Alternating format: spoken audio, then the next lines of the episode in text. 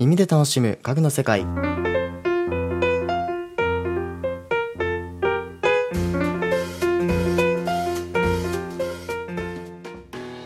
皆さんこんにちはパーソナリティの茶山です。この番組は家具が好きな普通のサラリーマン茶山がデザイナー家具や家具の歴史について解説し一人でも多くの人に普段なかなか理解されないこの家具の素晴らしさを知ってもらいたいと思い始めた番組になります。今回はアメリカモダンについて説明していく回になります。実は前回本当はこのアメリカモダンについて説明する予定だったんですけれどもデータが吹き飛んでしまってなのでリベンジ回となりました。この番組は今までデンマークとか北欧についてメインに扱ってきたので初の海外進出ともいえるアメリカについて今回は解説していきたいと思います。その前にですね、まあ、私の最近のトピックスなんですけれどもあの今まではずっと椅子が好きで椅子をこう見てきたんですけど最近照明にもハマってしまいまして最近一つ照明を購入しました。フラングロイドライトというアメリカそれこそ今回お話しするアメリカの1950年代に活躍したフラングロイドライドのタリア線3という作品を購入しました。この作品は照明でフロアライトになるんですけどこうツリーのように縦に長い照明でその支柱に照明が12345個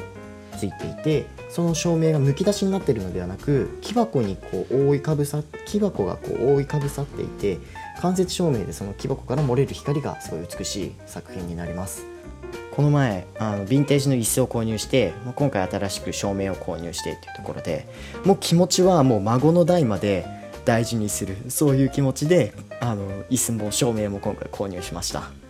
タリア線3、まあ、タリア線2というあの作品は本当1メートル80くらいあるんですかね。そのくらい高い作品なんですけど私が購入したのはそれの半分くらいのサイズのものでそれでもすごい存在感があってあの美しいものになるのでぜひタリア線3タリア線2調べてみていただければと思います。まあ椅子とか照明とか本当に誰もいいよそんなのっていう意見はもう本当にもうまじまじと分かってはいるんですけどやっぱ一つ大事なものを家に置くだけで全然気持ちも変わったりするので、まあ、そこまで高いもの買わなくてはいいんですけど家の中に一つお気に入りのものがあるだけで気持ちいいので皆さんやってみるといいと思います。だと最近調べていく中で照明って本当にすごいなと思っていて一つ照明を置くだけで部屋って本当に雰囲気が変わるんですよね。で特に日本の家ってよくあるのがフローリングの床にで上がシーリングライト。よくあるあの蛍光灯ですね。白い光の。あれが多いんですけれどもあれだとすごい部屋は明るくなるんですけど部屋が割とのっぺりと全部のところに光が同じだけ当たるのでのっぺりとするんですよ。ただ照明っていろんな照明あるので一つ照明変えるだけで光の当たり方もそうだし影の出方も全然違うので結構部屋をどうしようかなレイアウト変えたいなとかちょっと雰囲気変えたいなっていう人は照明を変えるだけですごいあの部屋が綺麗にあの新しくなると思うのでやってみてはどうでしょうか。はい。ちょっと前段が長くなってしまったんですけれども今回はですねアメリカモダンについて解説をします。アメリカモダンといえば1940年以降40年50年1960年くらいのことを大体指す時代になります。この時代のことをミッドセンチュリーと呼ぶようになってます。このミッドセンチュリー期のアメリカ家具というのは今までのこの家具の歴史に大きな影響を与えたターニングポイントでもある時代になっているので今回アメリカモダンについて解説していきたいと思います。では早速本編に行ってみましょう。アメリカモダン。1945年第二次世界大戦が終戦し時代は一気にアメリカへと向かう傾向になってきます。でこのアメリカ1940年から60年代の時代のことをミッドセンチュリー期と呼びこの時代は大きく家具業界に影響を与えました。この時代の家具の特徴としてこれまでにない色合いだったりあとはデザインあとは新素材を使ったものというのがこのミッドセンチュリー期の特徴になります。時代の流れに合わせてアメリカ家具が家具業界をリードしていく存在になります。その要因として大きく3つ上がりますね。1つが新技術の発展。2つ目が人材の交流。3つ目がまあ、家具メーカーのビジネス的視点思考。といったところが上がります、それぞれ解説していきます。まず新技術の発展ですがアメリカ第二次世界大戦時に大きく技術的な進歩を迎えます。そこで例えばプラスチックだったりとかアルミニウムスチールといったこう金属だったりプラスチック金化学繊維を使ったものというのが一気にアメリカで技術が発展していきます。それを青終戦後に家具という新しいものにあの応用していくわけですね。あとは成形合板と言われるこう薄い木を何枚も重ねてプレスしてあの固める。といったこういった技術。これらの技術というのは今までの家具に家具よりもかなりデザインだったりとか自由度がすごく効くものになるんですね。曲げ伸ばしができたり。あとは頑丈だったりっていうところがこの素材の特徴になります。であとはですね量産ができるというのが一つの違いかもしれません。今までの家具というのは、まあ、職人さんがいて職人さんが一つずつ手作業であの細かく作っていったのが家具だったんですけれどもこの時代になって機械を使った大量生産に向いた家具というのが増えていきます。でアメリカは特になんですけれども戦争が終わってあの戻ってこられた兵隊さんたちがそれぞれ家庭を持ってで家庭を持って家を持ちでそれで家具があのどんどんどんどん需要が増えていった。でそれに合わせて化学繊維を使った作品だったりとかこういう量産型の作品がどんどんどんどんあのその需要に合わせて供給されていくわけですね。続いて人材の交流といったところです。こちらですが戦後いろんな国からアメリカに渡って活躍されている方が増えていきます。例えばチューリップチェアと言われている作品を作ったサーリネンというデザイナーですがもともとはフィンランド生まれになります。この方もフィンランドからアメリカに移って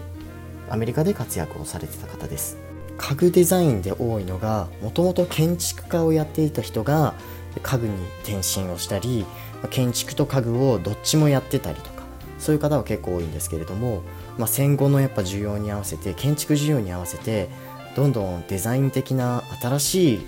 あの建築が増えていくんですね。そこに合わせて面白いあのデザインがあのデザインの家具が生まれてきたりというのが時代背景にもあります。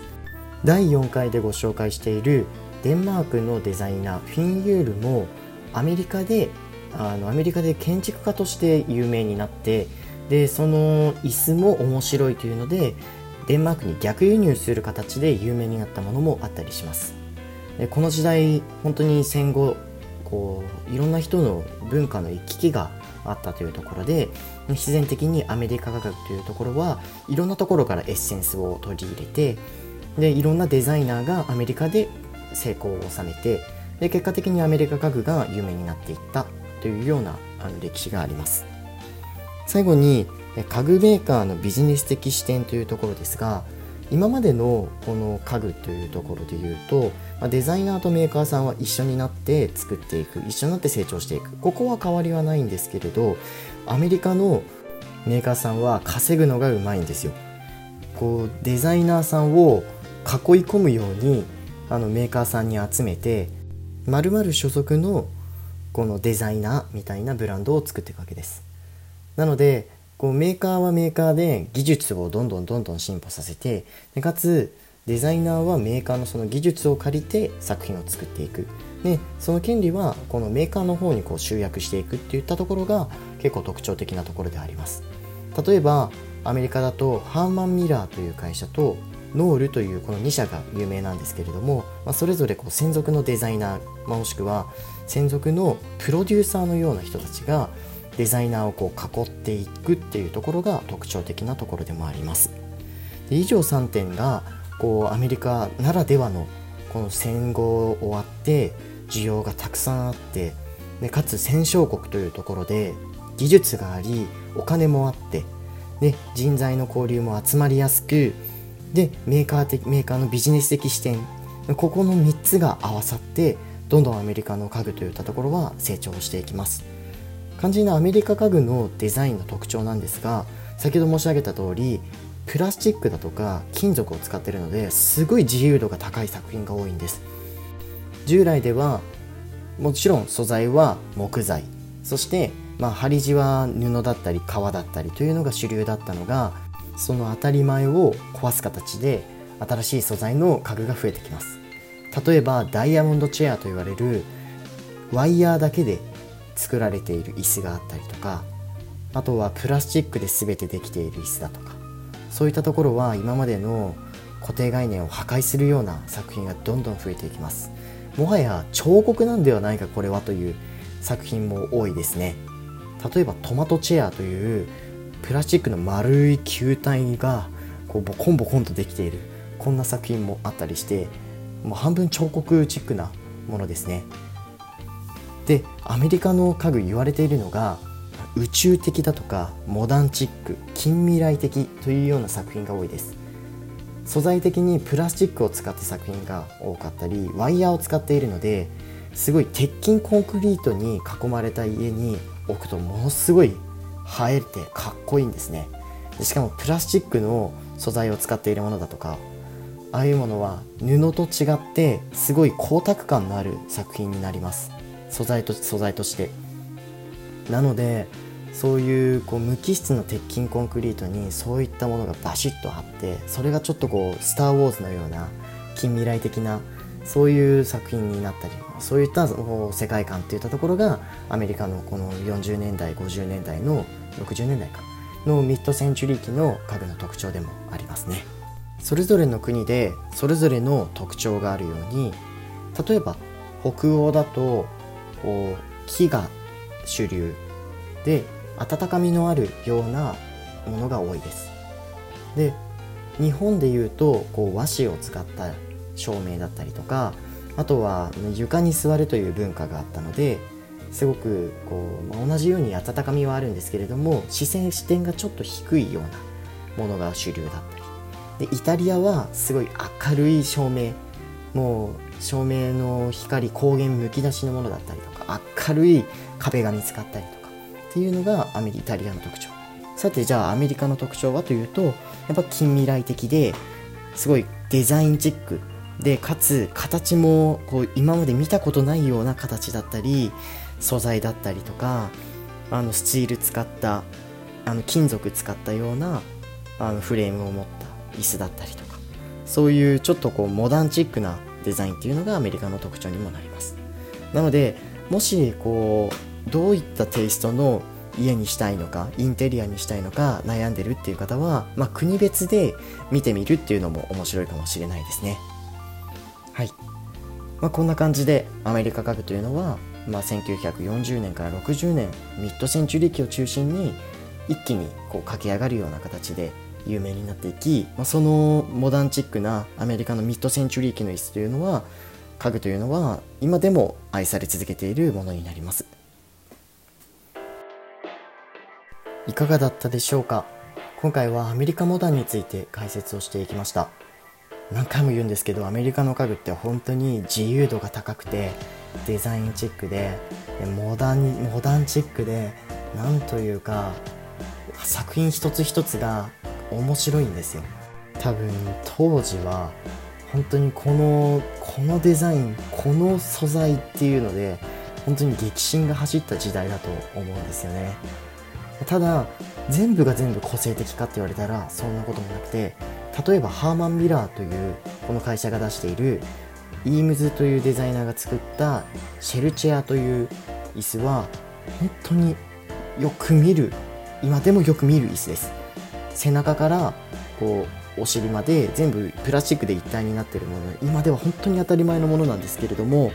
それがこう当時生まれて今の当たり前となっている椅子を作った家具を作ったのは、まあ、この時代でもあります。なので、まあ、当たり前を作った時代でもありかつ奇抜さ新しさを生んだそんな時代がアメリカのモダンな歴史になってます。はい。ということで今回はアメリカモダンについて解説をしていきました。今あなたが座ってるその椅子にも確かにいろんな歴史があっていろんな歴史から生まれた椅子にもなります。なのでそういったところをこう見てもらえると楽しみ方が一つ増えるんじゃないかなと思います。はい。ではまた次回お会いしましょう。バイバイ。